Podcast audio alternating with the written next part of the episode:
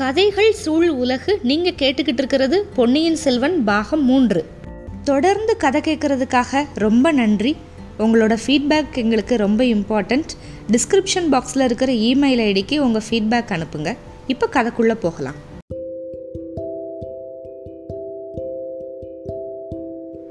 பொன்னியின் செல்வனோட மூன்றாம் பாகத்தோட பேர் வந்து கொலை வாழ் இதில் வந்து மொத்தம் நாற்பத்தி ஐந்து அத்தியாயங்கள் வந்து இருக்குது இப்போ நம்ம கதைக்குள்ளே போகலாம். அத்தியாயம் ஒன்று கோடிக்கரையில். கடலில் வந்து பெரிய சுழற் காற்று அடித்ததில் நம்ம வந்தியத்தேவனும் அருள்மொழிவர்மரும் மாட்டிக்கிட்டாங்கல்ல. அந்த கடலில் அடித்த சுழிக்காற்று சோழ நாட்டு கடற்கரை ஓரமாக புகுந்து வேகமாக பிரயாணம் பண்ணிக்கிட்டே போச்சு. கல்லூரி மங்கன் போன வழி காடு மலையெல்லாம் தவிடு பொடி அப்படின்னு ஒரு பழமொழி சொல்லுவாங்க தெரியுமா? கல்லூரி மங்கன் அப்படின்னா அருவருப்பான செய்கை பண்ணுறவன் ரொம்ப பிடிவாதமாக இருக்கிறவன் எதுக்கும் அசைஞ்சு கொடுக்காதவன் அப்படிங்கிற மாதிரி சொல்லுவாங்க. அந்த பழமொழி சொன்ன மாதிரி இந்த சுழிக்காத்து வந்து போகிற வழியெல்லாம் பெரிய பெரிய பயங்கரமான நாச வேலையெல்லாம் பண்ணி வச்சுருந்தது. கோடிக்கரையிலேருந்து காவேரி பூம்பட்டினம் வரைக்கும் கோடிக்கரையிலேருந்து தொண்ணூற்றி ஆறு கிலோமீட்டரில் நாகப்பட்டினம் அங்கேருந்து நாற்பத்தி ரெண்டு கிலோமீட்டரில் வந்து இருக்குது இந்த காவேரி பூம்பட்டினம். கோடிக்கரையிலிருந்து காவேரி பூம்பட்டினம் வரைக்கும் இந்த சோழ நாட்டு கடற்கரை ஓரத்தில் இந்த வாயு பகவான் பண்ண லீலை வேலைகளை வந்து ரொம்ப நல்லாவே பார்க்குற மாதிரி இருந்தது. எத்தனையோ மரங்களை வேரோட பேத்து எடுத்து கிளைகளெல்லாம் முறிச்சு போட்டிருந்துச்சு இந்த சுழற்காத்து வீடுகளோட கூரைகளை எல்லாம் அந்த சுழிக்காத்து அப்படியே தூக்கி எடுத்துட்டு போய் தூர தூரமாக தூள் தூளாக்கி எரிஞ்சு விட்டுருந்துச்சு. குடிசைகளெல்லாம் குட்டி சுவராக இருந்துச்சு. கோடிக்கரை பக்கத்தில் எங்கே பார்த்தாலும் வெள்ளக்காடு கடல் பொங்கி வந்து பூமிக்குள்ளே புகுந்துருச்சோ அப்படிங்கிற மாதிரி இருந்தது. ஆனால் பூமிக்கும் கடலுக்கும் மத்தியில் கொஞ்சம் அந்த வெண்மணல் பிரதேசம் இருந்ததில் இல்லை இல்லை கடல் வந்து உள்ளே வரல அப்படின்னு தோணுச்சு அதை பார்த்தா. அந்த வெண் மணல் பிரதேசத்தில் அங்கங்கே புதசேரெல்லாம் இருக்கும்ல நம்மளுக்கு தெரியும்ல. அந்த இடங்களில் மட்டும் கொஞ்சம் அதிகமாக தண்ணி தேங்கி தேங்கி இருந்தது. அப்படிப்பட்ட இடங்கள்ல இப்போ மனுஷனோ இல்லை மிருகமோ இறங்கிட்டா உயிரோட சமாதி தான் யானைகளை கூட அந்த புதசேற்று குழி வந்து முழுங்கி ஏப்ப விட்டுரும். இந்த சுழிக்காற்று அடித்ததுக்கப்புறம் ரெண்டு நாளைக்கு அப்புறம் கோடிக்கரைக்கு வந்து பெரிய பழுவேட்டரையரோ அவரோட பரிவாரங்கள் வந்து வந்து சேர்ந்தாங்க. பல்லக்கும் வந்துச்சு. ஆனால் பல்லக்கில் வந்து இளையராணி நந்தினி தேவியை உட்காந்து பிரயாணம் பண்ணான். இப்போ மதுராந்தகரை கூட்டிகிட்டு வர்றதுக்கான அவசியம் வந்து எதுவுமே இல்லை. அந்தரங்கமாக கூட்டிகிட்டு வர்றதுக்கான அவசியம். அப்புறம் இன்னொரு காரணமும் இருக்குது அடிக்கடி இளையராணியையும் கூட்டிகிட்டு போனால் தானே அவசியம் நேர்றப்ப மதுராந்தகரை கூட்டிகிட்டு போகிறதுக்கு இந்த பல்லக்கு வாகனம் வந்து உபயோகமாக இருக்கும். இந்த யுக்தியை வந்து சொன்னதே நந்தினி தான். இதை நந்தினி சொன்னதுமே பழுவேட்டரையர் வந்து உற்சாகமாக ஒத்துக்கிட்டாரு. ஏன்னா அந்த கிழவனாருக்கு வந்து கூட இந்த அழகியை கூட்டிகிட்டு போகிறதுல அப்படி ஒரு ஆர்வம். இந்த சுழிக்காற்று அடிக்கிறதுக்கு முன்னாடியே அவங்க வந்து நாகப்பட்டினத்துக்கு வந்து வந்திருந்தாங்க. தஞ்சாவூர்லேருந்து வந்திருந்தாங்க. தஞ்சாவூர்லேருந்து நாகப்பட்டினம் வந்து எண்பது கிலோமீட்டர். அங்கே பழுவேட்டரையருக்கு வந்து கொஞ்சம் உத்தியோக கடமைகள்லாம் இருந்துச்சு. அதெல்லாம் முத பண்ணார். நாகப்பட்டினம் வந்து அந்த காலத்தில் தமிழகரோட முக்கிய துறைமுக பட்டினத்தில் ஒன்று வெளிநாட்டிலேருந்து எத்தனை எத்தனையோ பொருள்கள் பெரிய பெரிய மரக்கலங்களில் வந்து அந்த துறைமுகத்தில் இறங்கிக்கிட்டே இருக்கும். அந்த பொருள்களை ஆயிரக்கணக்கான சின்ன படகுகள் ஏற்றிக்கிட்டு வந்து கடை கரையில் சேர்க்கும். கரையிலிருந்து அதே மாதிரி மாற்று பண்டங்களை ஏற்றிக்கிட்டு போய் மரக்கலங்களில் சேர்க்கும். இதுக்கு எல்லாத்துக்கும் சுங்க இறை அதாவது வரி விதித்து வசூலிக்கிற அதிகாரிகள் வந்து பல பேர் இருந்தாங்க. அவங்கெல்லாம் ஒழுங்காக வேலை செய்கிறாங்களா அப்படிங்கிறத மேற்பார்வை பார்க்குறது வந்து சோழ நாட்டு தனாதிகாரி பெரிய பழுவேட்டரையரோட உரிமை கடமையில் அதனால் அவர் அடிக்கடி நாகப்பட்டினத்துக்கு வந்து வேலையெல்லாம் சரிவர நடக்குதா இல்லையா? அப்படின்லாம் பார்த்துக்கிடுவார் அவரோட அந்த உத்தியோக வேலை எல்லாமே பூர்த்தியானதுக்கப்புறம் பழுவேட்டரையர் வந்து நாகப்பட்டினத்தில் இருந்த சூடாமணி விகாரம் அது வந்து ரொம்ப புகழ்வாய்ந்த ஒரு புத்த விகாரம் அதுக்கு போனார். பிட்சுக்கள் வந்து அவரை தக்கபடி வரவேற்று உபசரிப்பு பண்ணாங்க. புத்த விகாரத்துக்கு தேவை ஏதாவது இருக்கா? பிட்சுக்களுக்கு ஏதாவது குறைகள் இருக்கா அப்படின்னு சொல்லிட்டு தனாதிகாரி வந்து விசாரித்தார் புத்த பிட்சுக்கள் வந்து உதவி எதுவுமே தேவைப்படலை அப்படின்னு சொல்லிட்டு சுந்தர சோழ மன்னருக்கு வந்து நன்றியையும் தெரிவித்து விட்டாங்க. கொஞ்ச நாளைக்கு முன்னாடி இந்த விகாரத்தை சேர்ந்த பிட்சுக்கள் ரெண்டு பேர் வந்து தஞ்சைக்கு சக்கரவர்த்தியை பார்க்க வந்திருந்தாங்க. புத்த சங்கத்தோட சார்பாக சுந்தர சோழர் வந்து சீக்கிரம் குணமாகணும் அப்படிங்கிறதுக்காக வாழ்த்துக்கள்லாம் சொன்னாங்க. அப்போ அவங்க இலங்கையில் இளவரசர் அருள்மொழிவர்மர் வந்து புத்த தர்மத்துக்காக என்னென்ன தொண்டுகள் செய்கிறாரு அப்படிங்கிறதெல்லாம் சொல்லி அவங்களோட பாராட்டுகள் எல்லாத்தையுமே சொன்னாங்க. இடிஞ்சு போன புத்த விகாரங்கள் எல்லாத்தையும் புதுப்பித்து கொடுக்கணும் அப்படின்னு சொல்லிட்டு இளவரசர் கட்டளை போட்டிருக்காரு. அதனால இலங்கையில் இருக்கிற புத்த பிட்சுகளோட மகா சங்கம் அது வந்து ரொம்ப சந்தோஷமாக இருக்காங்க அந்த சங்கத்தை சேர்ந்தவங்கெல்லாம் அப்படின்லாம் சொன்னாங்க. சக்கரவர்த்தி இன்னும் ஒரு மகிழ்ச்சியான செய்தியையும் நாங்கள் கேள்விப்படுறோம். இலங்கையோட பழமையான சிம்மாசனத்தை உங்களோட இளைய குமாரருக்கே நாங்கள் கொடுத்து இலங்கை அரசராக முடிசூட்டிடலாம் அப்படின்னு பிட்சுக்கள் நிறையா பேர் வந்து நினைக்கிறாங்க. அவங்களுக்குள்ளே பேசிக்கிறாங்க. இதை விட நம்ம இளவரசரோட பெருமைக்கு வேற என்ன சான்று வேணும் அப்படின்னு அந்த ரெண்டு பேரும் சொன்னாங்க. அப்போ இதெல்லாம் கேட்டுக்கிட்டு இருந்த பெரிய பழுவேற்றையர் மனசில் வந்து ஒரு அபூர்வமான ஒரு யோசனை வந்துருச்சு. பிட்சுக்கள் போனதுக்கப்புறம் அதை சக்கரவர்த்தி கிட்ட வந்து சொல்கிறாரு சுந்தர சோழ சக்கரவர்த்தி கிட்ட. மூணு உலகத்தை ஆள்ற இறைவா உங்களோட அதிகாரம் எட்டு திசையிலையும் பரவி இருக்கு.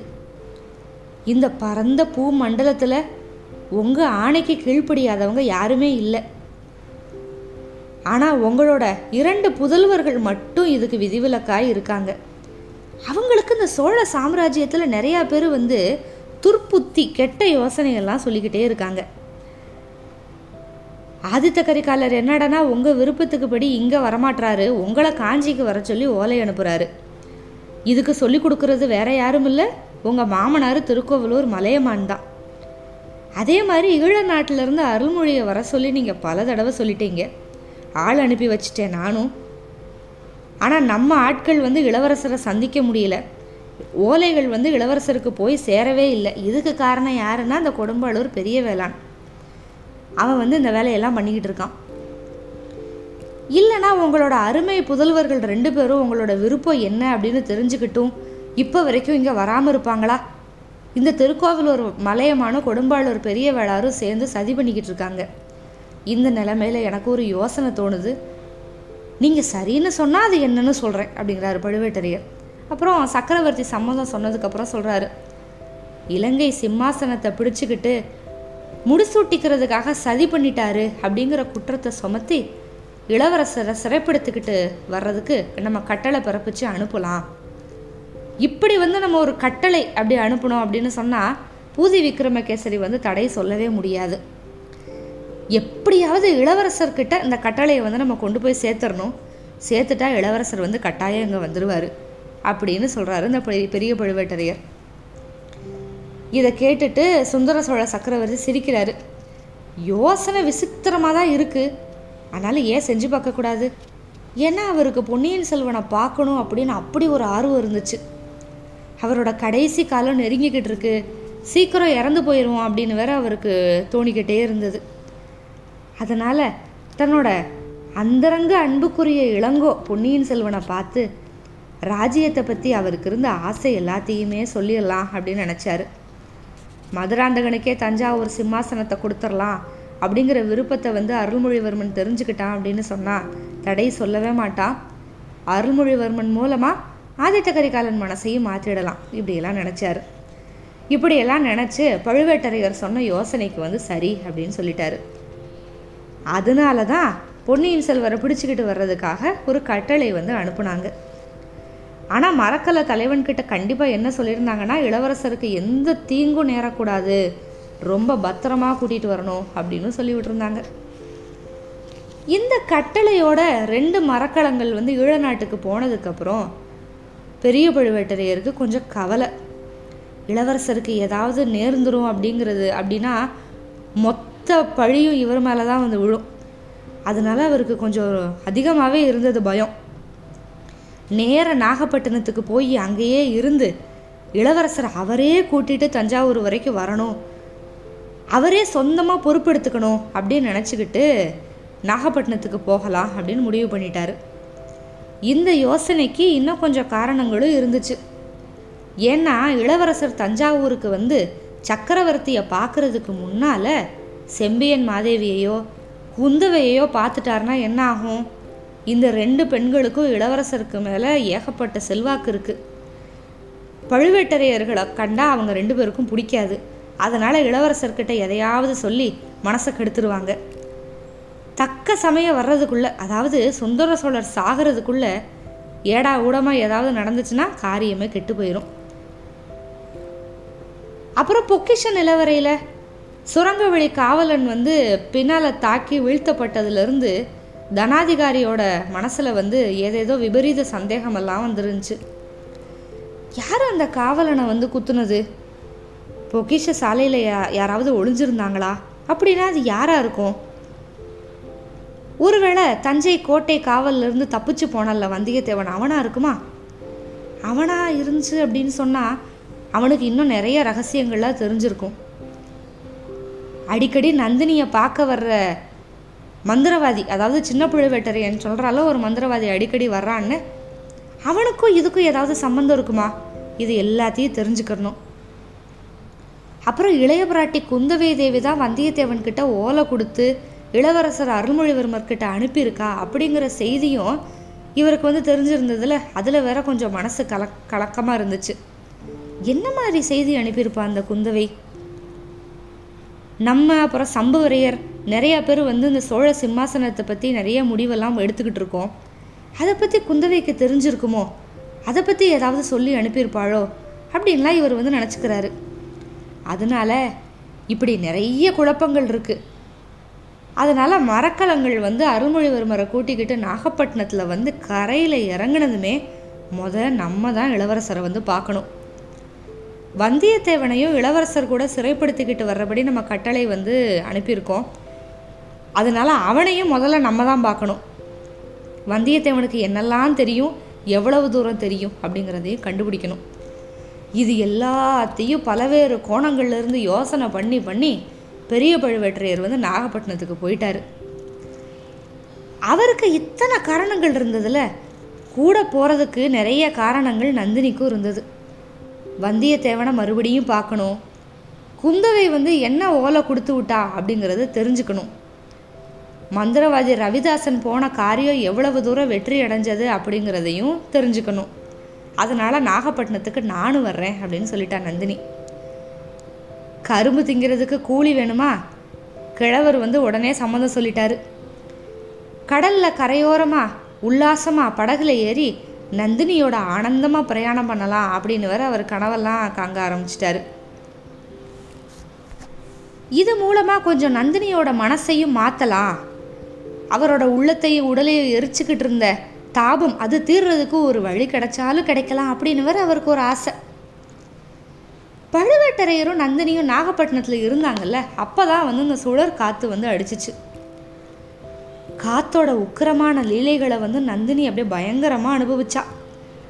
கடற்கரை ஓரத்தில் தென்னை மர உயரத்துக்கு அலைகள் எழும்பி எழும்பி விழுகிறத பார்த்து சந்தோஷப்பட்டா. ஆனால் சுழிக்காற்று அடித்ததுனால கடலில் வந்து உற்சாக பிரயாணமெல்லாம் பண்ண முடியல. பழுவேட்டரையரோட மனோராஜ்யம் வந்து நிறைவேறவே இல்லை.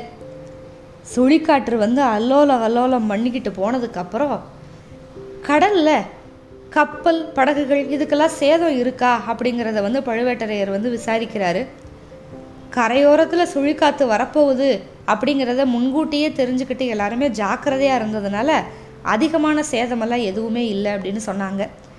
ஆனால் நடுக்கடலில் ஈழத்துக்கும் கோடிக்கரைக்கும் நடுவில் ரெண்டு கப்பல் வந்து தத்தளிச்சிச்சு அதில் ஒன்று வந்து தீப்பிடிச்சி எரிஞ்சு முழுகி போச்சு.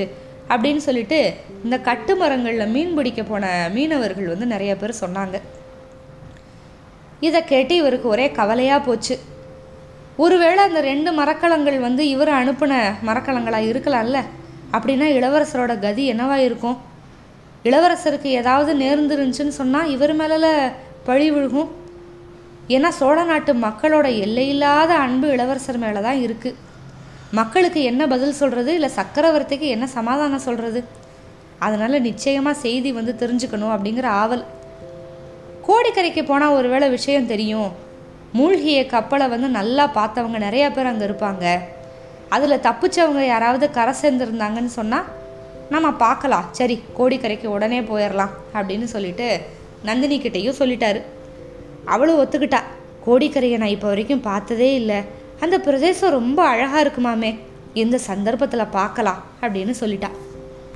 நாகப்பட்டினத்துலேருந்து கோடிக்கரைக்கு போகிறதுக்கு வந்து ரெண்டு வழி இருக்குது கடற்கரை ஓரமாக ஒரு கால்வாய் வழி இருக்கும். அது வழியாக வந்து படகுல தான் போகலாம். அல்லது சாலை வழியாகவே போகலாம். பழுவேட்டரையரோட பரிவாரங்கள் வந்து ரொம்ப அதிகமாக இருந்துச்சு. அதனால் சாலை வழியாகவே போனாங்க. அப்புறம் நந்தினிக்கு இந்த கால்வாயில் படகுல போகிறதுல அவ்வளோவா இஷ்டம் இல்லை. ஏன்னா கால்வாயில் படகுல போனால் பழுவேட்டரையர் வந்து காதல் புராணத்தை வந்து ஆரம்பிச்சிருவார் அப்படின்னு வேற பயப்பட்டா. அது மட்டும் இல்லை சாலை வழியாக போனால் கடற்கரை ஓரத்தில் வந்து ஒதுங்குகிற இந்த கட்டுமரக்காரவங்க படகோட்டி இவங்களையெல்லாம் விசாரிச்சுக்கிட்டே போகலாம்ல அதனால சாலையில் போனாங்க. வழியில் அப்படி நிறைய விசாரித்தாங்க ஆனால் புதுசாக எந்த செய்தியுமே தெரியல. நடுக்கடலில் சுழிக்காற்று பலமாக அடித்தப்ப கப்பல் ஒன்று தீப்பிடிச்சி எரிஞ்சது. இதை மட்டும்தான் நிறையா பேர் சொன்னாங்க. வேற எந்த செய்தியுமே கிடைக்கல. கோடிக்கரைக்கு போனதும் கலங்கரை விளக்கத்தோட காவலர் தியாக விடங்கர் இருக்கார்ல பூங்குழலியோட அப்பா. அவர் அவரோட சின்ன வீட்டை வந்து பழுவேட்டரையர் அப்புறம் நந்தினிக்காக ஒழிச்சு கொடுக்குறேன் அப்படின்னு சொல்லி சொன்னார். அதை ஏற்றுக்கோங்க அப்படின்னு கெஞ்சி கேட்டார். ஏன்னா கோடிக்கரையில் தங்குறதுக்கு வந்து அரச மாளிகை எதுவுமே இல்லை. ஆனாலும் நந்தினி வந்து வேண்டாம் அப்படின்னு சொல்லிட்டா. கலங்கரை விளக்கத்துக்கு பக்கத்தில் கூடாரம் போட்டு தங்கணும் அப்படின்னு சொல்லிட்டா. அதே மாதிரி கூடாரம் போட்டாங்க. அங்கங்கே பழுவூர்லேருந்து வர்ற பரிவாரங்களுக்கும் கூடாரங்கள்லாம் அடிச்சிட்டாங்க. கூடாரங்கள் அடித்து முடிச்சதுமே கடலில் வந்து ஒரு பெரிய மரக்கலம் வந்துச்சு. அது கரையோரமாக எவ்வளவு தூரம் வர முடியுமோ அவ்வளவு தூரம் வந்து நின்றுச்சு அதை பார்த்ததுமே பழுவேட்டரையருக்கு ரொம்ப பரபரப்பு. கப்பலோட பாய்மரங்கள் வந்து அப்படியே சின்ன பின்னமாக இருந்தது பார்த்தாலே தெரிஞ்சது சுழிக்காத்துல மாட்டி தான் இந்த கப்பல் வருது அப்படின்னு. அதில் இருக்கிறவங்க யார்? ஒருவேளை இளவரசராக இருக்கலாமோ? புலிக்கொடியே தெரியல. ஆனால் அதில் ஒன்றும் வியப்பு இல்லை. ஏன்னா சுழிக்காத்துல மாட்டி வந்திருக்கு. புலிக்கொடியை நம்ம தேடிட்டு இருக்க முடியாது. சுழிக்காத்து கொடியெல்லாம் பிச்சு எரிஞ்சிருக்கும். கப்பல் பக்கத்தில் போய் தெரிஞ்சுக்கலாம் அப்படின்னு சொல்லிட்டு பழுவேட்டரையர் அங்கே இருக்கிற ஒரு படகை வந்து அனுப்பி வச்சார். கப்பலில் இருக்கிறவங்க படகுக்காக தான் காத்துக்கிட்டு இருந்தாங்க. உடனே ரெண்டு பேர் கப்பல்லேருந்து இறங்கினாங்க இறங்குனாங்க. அதில் ஒருத்தர் சொல்ல வேண்டியதில் பார்த்திபேந்திர பல்லவன். வந்தியத்தேவனை காப்பாத்துறதுக்காக பார்த்திபேந்திரனோட மரக்கலத்திலிருந்து படகுல இறங்கி போனார்ல அருள்மொழிவர்மர் மறுபடியும் படகுக்கு வரவே இல்லை. அதனால் பார்த்திபேந்திரனுக்கு வந்து அவ்வளோ ஒரு கவலை. காற்று அடங்கி பொழுது விடிஞ்சதுக்கப்புறம் அங்கே எங்கே கப்பலை செலுத்தி பயங்கரமாக தேடினான். படகுல இளவரசரோட ரெண்டு வீரர்கள் போனாங்கல்ல அதில் ஒருத்தனை மட்டும் கண்டுபிடிச்சாங்க. அவன் வந்து வந்தியத்தேவனை இளவரசர் வந்து காப்பாற்றிட்டாரு அப் அப்படிங்கிறதெல்லாம் சொன்னான் அதுக்கப்புறம் படகு எப்படி உடஞ்சது அப்படிங்கிறத பற்றி சொன்னான் இதை கேட்டதும் பார்த்திபேந்திரனுக்கு துயரம் ரொம்ப அதிகமாயிருச்சு பன்மடங்காயிருச்சு. ஒருவேளை கோடிக்கரைக்கு போய் உயிரோட ஒதுங்கியிருக்கலாம் இளவரசர் இளவரசரும் வந்தியத்தேவனும் அப்படிங்கிற ஆசை ஒரு பக்கம். அதனால் கோடிக்கரைக்கு போய் விசாரிச்சிடலாம் அப்படின்னு தீர்மானம் பண்ணான். அதுக்காகவே இங்கே வந்தான் கப்பலை கொண்டு வந்து இங்கே நிப்பாட்டியிருக்கான். படகுல ஏறினதுக்கப்புறம் கரையை நோக்கி போக ஆரம்பிச்சதோ பழுவேட்டரையர் வந்து இளையராணியோடு அங்கே கூடாரம் போட்டு இருக்காரு அப்படின்னு தெரிஞ்சுக்கிட்டதும் அவனுக்கு ஒரே எரிச்சலாக போயிடுச்சு ஏன்னா பழுவூர் இளையராணியை பற்றின எல்லா கதையுமே பார்த்திபேந்திர பல்லவனுக்கு வந்து தெரியும். ஆதித்த கரிகாலர் வந்து சொல்லியிருக்காருல்ல அந்த மாதிரி அந்த மா வீரரோட உள்ளத்தை கொள்ள கொண்டுக்கிட்ட அவரவே பித்து பிடிக்க அடித்த மோகனாங்கி எப்படி இருப்பா? அப்படிங்கிறத பார்க்குற பார்க்கணும் அப்படிங்கிற சபலமும் அவன் மனசில் இருந்துச்சு. அடியில் ஒரு மூலையில். பக்கத்தில் போக போக நந்தினியை எப்படியாவது பார்த்துடணும் அப்படின்னு ஆர்வம் அதிகமாகிக்கிட்டே இருக்கு. படகுலேருந்து கரையில் இறங்கினதுமே நேராக பழுவேட்டரையரோட கூடாரத்துக்கு பார்த்திபேந்திரனை கூட்டிகிட்டு போனாங்க. கூடாரத்தோட வாசலில் பழுவேட்டரையர் கம்பீரமாக நின்றுக்கிட்டு இருந்தார். ஆஜானு பாகவான் அந்த வீராதி வீரரை கிழவர் அப்படின்னு சொல்கிறது எப்பேற்பட்ட தப்பு? அப்படின்னு நினச்சிக்கிட்டான் பார்த்திபேந்திரன். அவன் பார்த்துருக்கிற எத்தனையோ இளம்பராய வாலிபர்களை விட அவரோட தேகக்கட்டு மனோதிடம் வாய்ந்த ஒரு புருஷ சிங்கம் மாதிரி இருந்தது. இப்படி அவன் ஆச்சரியப்பட்டுக்கிட்டு இருந்தப்பவே கூடாரத்துக்குள்ளேருந்து ஒரு மங்கை ஒருத்தி வெளியே வந்தா. மேகங்களுக்கு பின்னால் இருந்து மின்னல் வர்றது மாதிரி ஒரு பொன் வண்ண பூ கண்ணை பறிக்கிற ஒளியோடு வந்தா. உயரமாக நெடுது வளர்ந்து உரம்பெற்ற தேக்கு மரம் மேலே ஒரு அழகான பூங்கொடி படர்ந்திருந்தா எப்படி இருக்கும்? அந்த மாதிரி வந்து நின்னா பழுவேட்டரையருக்கு பக்கத்தில். அந்த புவன மோகினியை பார்த்து அப்படியே முழிச்சு போயிட்டான் பார்த்திபேந்திரன்.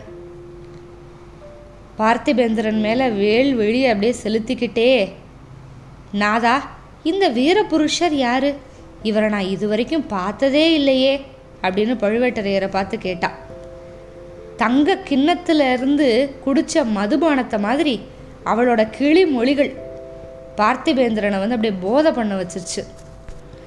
பார்த்திபேந்திரன் பழுவேட்டரையரை பற்றி என்னவெல்லாம் பேசின ஆதித்த கரிகாலன் கிட்ட? நந்தினியை முழுசாக வெறுத்த ஆதித்த கரிகாலரோட இந்த நிலைமைக்கு இந்த மனக்குழப்பத்துக்கு காரணம் நந்தினி. இந்த வயசான கழவனாரை போய் கல்யாணம் பண்ணிக்கிட்டாளே அப்படின்லாம் நினச்சான். இப்போ நந்தினியை பார்த்ததுமே மதுபானம் குடித்தவ மாதிரி ஆயிட்டான். பார்த்திபேந்திரன்கிட்ட இந்த மாறுதலை நம்ம எதிர்பார்க்கவே இல்லை.